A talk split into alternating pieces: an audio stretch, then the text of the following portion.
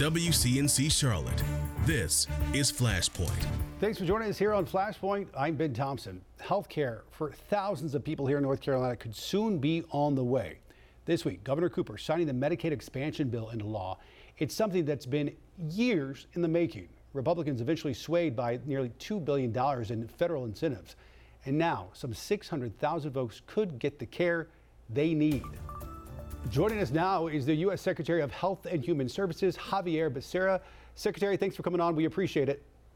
Absolutely, Ben. Thanks for having me. So this week, a big deal here in North Carolina this week, becoming one of the last states to finally expand Medicaid. We've talked about it for about 10 years now. Given that most states have already done this, given the fact that you sort of are aware of how these things go in all 50 states, what is this going to mean for those 600,000 people here in North Carolina who finally have access to affordable health care? Ben, perhaps there's no better way of saying it than to say to those 600,000 Americans in North Carolina, to the governor, to all the legislative leaders, you've just given people peace of mind. To all those people who today know that if their child all of a sudden becomes deadly ill and needs to go to a hospital, you don't have to worry anymore. If I take my child to the hospital, will I not have the money to pay the mortgage or my rent? Will I go bankrupt? That used to be the case, and a lot of folks would have to weigh those decisions and sometimes not go to the hospital or not buy the medication. Today, 600,000 people have the peace of mind to know that they can take their child to the hospital. For our friends down in South Carolina, which, by the way, only about 10 miles from where I'm sitting here in Charlotte, they have not expanded Medicaid. What else do you think needs to happen to get those last few states on board? You know, 40 states have given millions of their residents the peace of mind. But you're right, there's still 10 states in America who have not.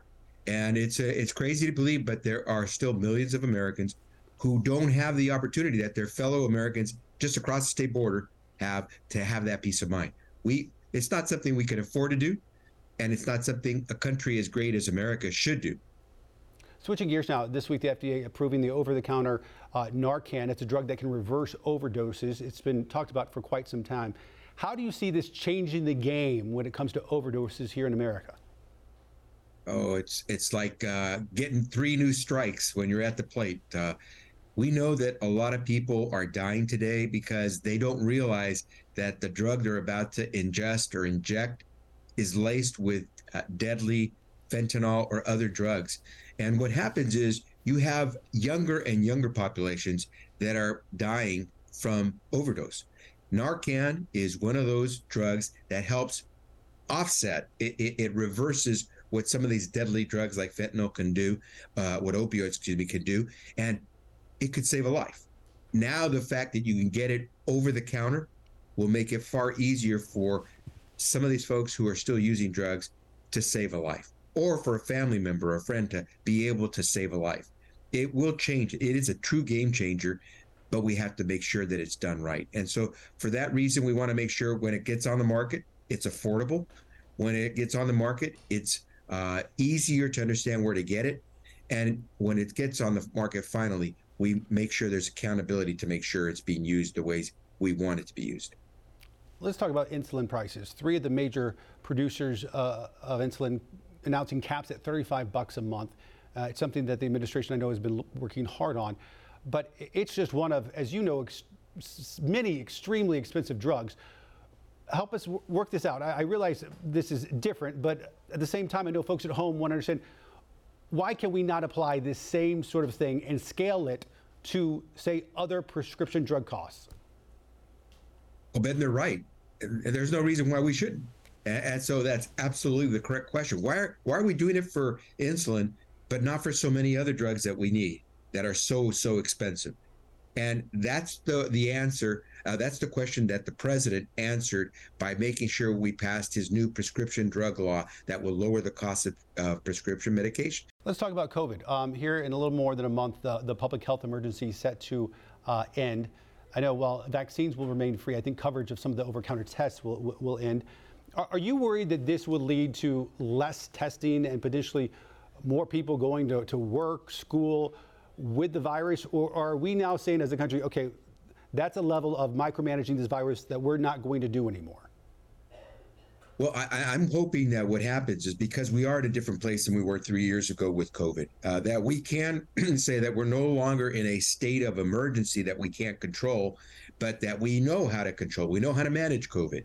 And having learned how to manage COVID, vaccination, distancing, masking where necessary, that what we'll do is we will put it as into part of our routine, just the way we will get the flu vaccination, just the way we ask our kids to get vaccinated for measles and for smallpox and the rest.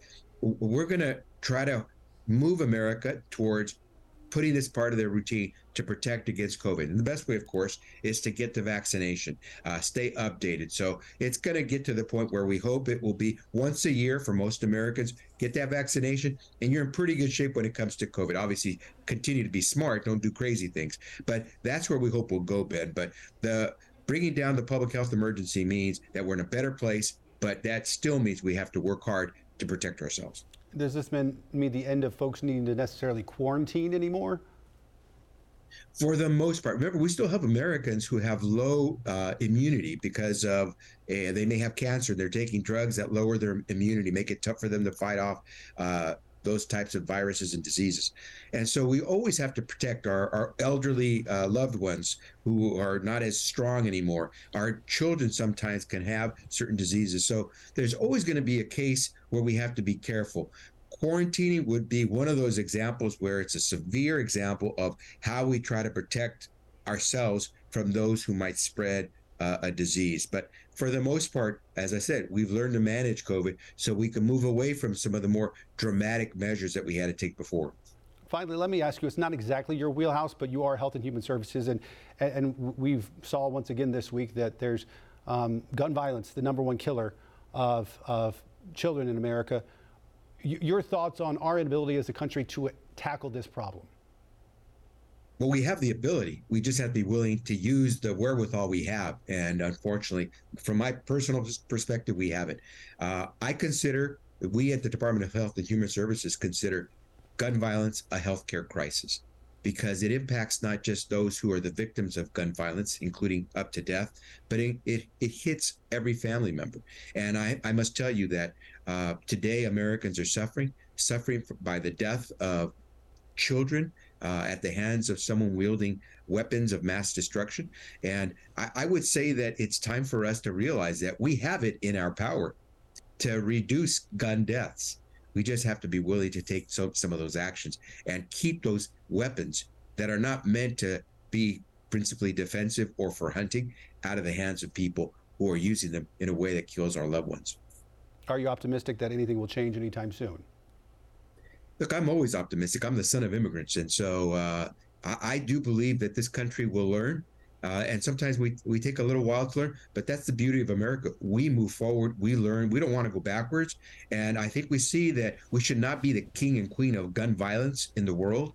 And we will learn, because it's our children who are suffering because of our inaction. U.S. Secretary of Health and Human Services, Xavier Becerra. Secretary, thanks for coming on. We appreciate it. Thanks, Ben. All right, take care. Well, the primary for North Carolina governor now less than a year away. Coming up next on Flashpoint, the first Republican candidate to announce his bid for the governor's mansion. Welcome back to Flashpoint. We are now just under a year away from the 2024 primaries here in North Carolina. Everything from state races to the presidential contest will be on that ballot. And that includes the race for governor. The race quickly taking shape with the state treasurer now throwing his hat in the Republican primary. Joining us now, state treasurer and Republican gubernatorial candidate Dale Folwell. Treasurer, welcome back to Flashpoint. Well, it's great to be back with you. I'm joining you from Rainbow Lanes here in Clayton, North Carolina. Just another example of one of our great small businesses across our state. I think this might be a first for Flashpoint that we've had a guest join us from a bowling alley, but a first time for everything. I appreciate it. So tell us, you've been an elected official here in North Carolina going back a long time. Why the governor's race? Why now? Well, I'm applying for the job to be the next governor of North Carolina because I think people simply want somebody to speak to them like adults, and what they say is makes common sense. As the keeper of the public purse and as a legislator, I've been completely focused on saving lives, saving minds, and saving money. And just to remind your viewers that the governor of North Carolina, the root word of governor is to govern. And it's not just about cutting ribbons, but the governor of North Carolina is the CEO of the largest business in the state, in charge of employing the most people, buying the most tires, the most gasoline, the most light bulbs. And I want to take my problem-solving skills to that level. Listen, we beat that drum here on this show on a weekly basis, regardless of whether you're Republican or Democrat. People, taxpayers deserve to have effective governance, and that includes a governor as well. So I think our viewers will be happy to hear that. But where do you think the state is headed right now? I mean, we've got Republicans in control of the General Assembly passing some important legislation, controversial to some, in the last week, while you have a Democratic governor. How do you feel about the overall direction the state's headed?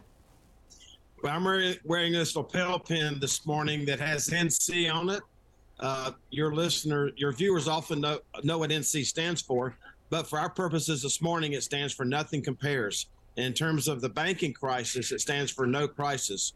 Nothing Compares means that I would not, as the keeper of the public purse and state treasurer, I wouldn't trade places with any other state treasurer in the United States. And you viewers know that we got designated last year as number one in the country for business outlook and business activity. That just didn't jump up on the table by itself. So NC, Nothing Compares, means that we have one of the strongest balance sheets in the United States, one of the best funded pension plans in the United States. We've been able to, we're on the process of retiring 60%. That's 60% of the state debt over an 8-year period in North Carolina. That's why there's so much business activity in our state. But as well as our torso is doing through demographics and the census, obviously the urban areas like Charlotte, we do still have some major challenges going on in rural North Carolina.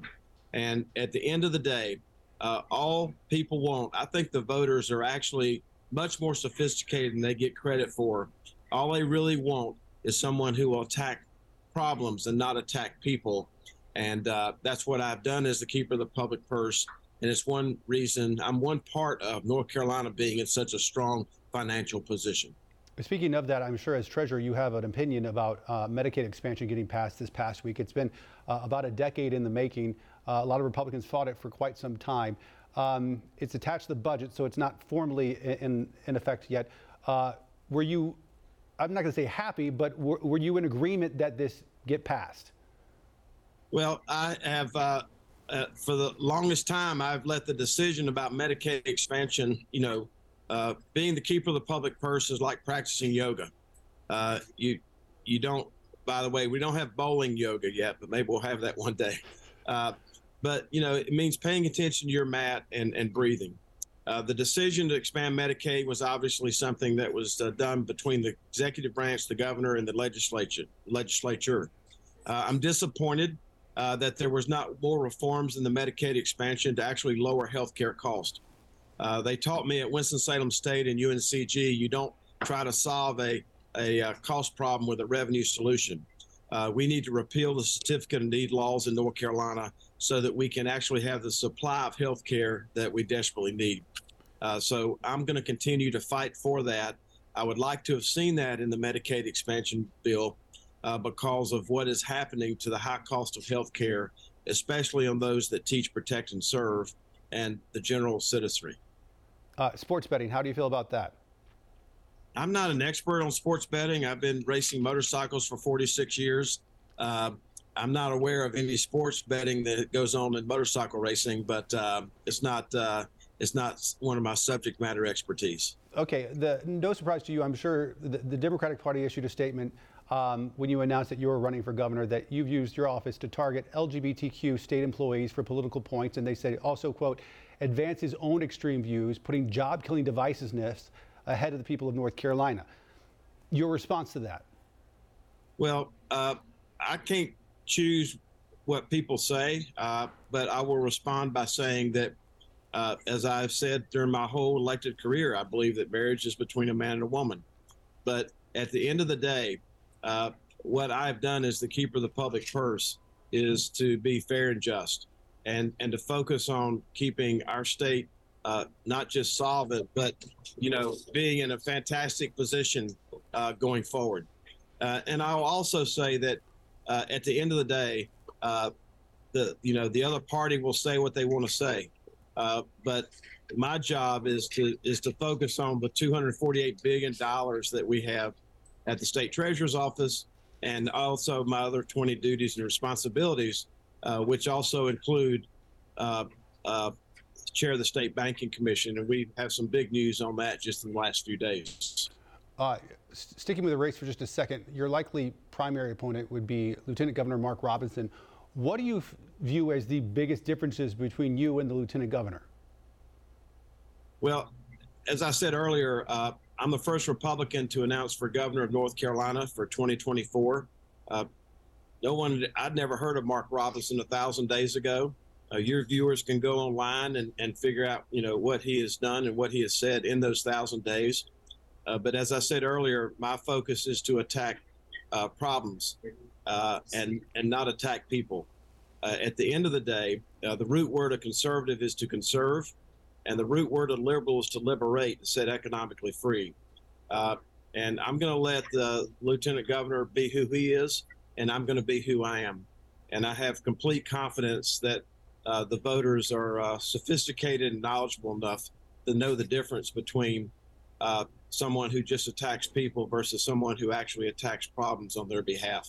The last question real quick, just as a matter of business. As treasurer, you are in charge of the state pension plan. That's hundreds of thousands of people. How has it been impacted by the recent banking crisis?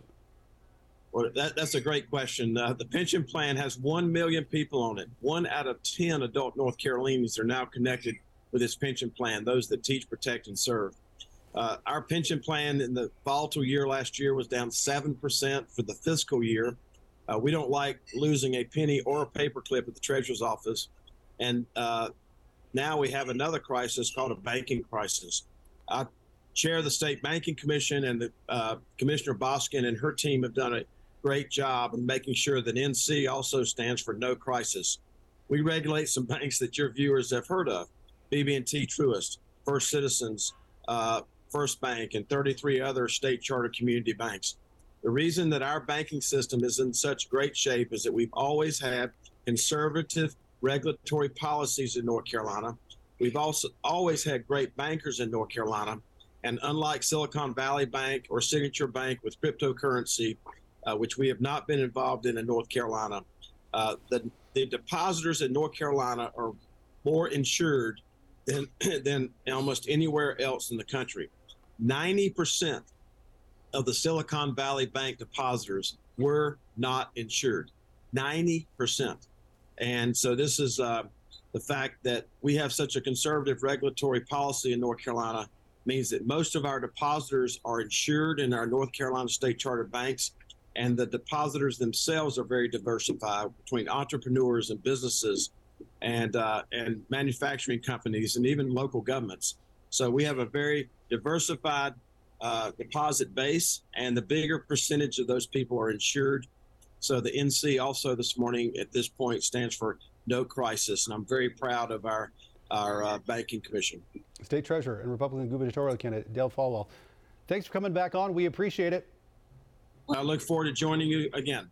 Sounds good. More Flashpoint after this.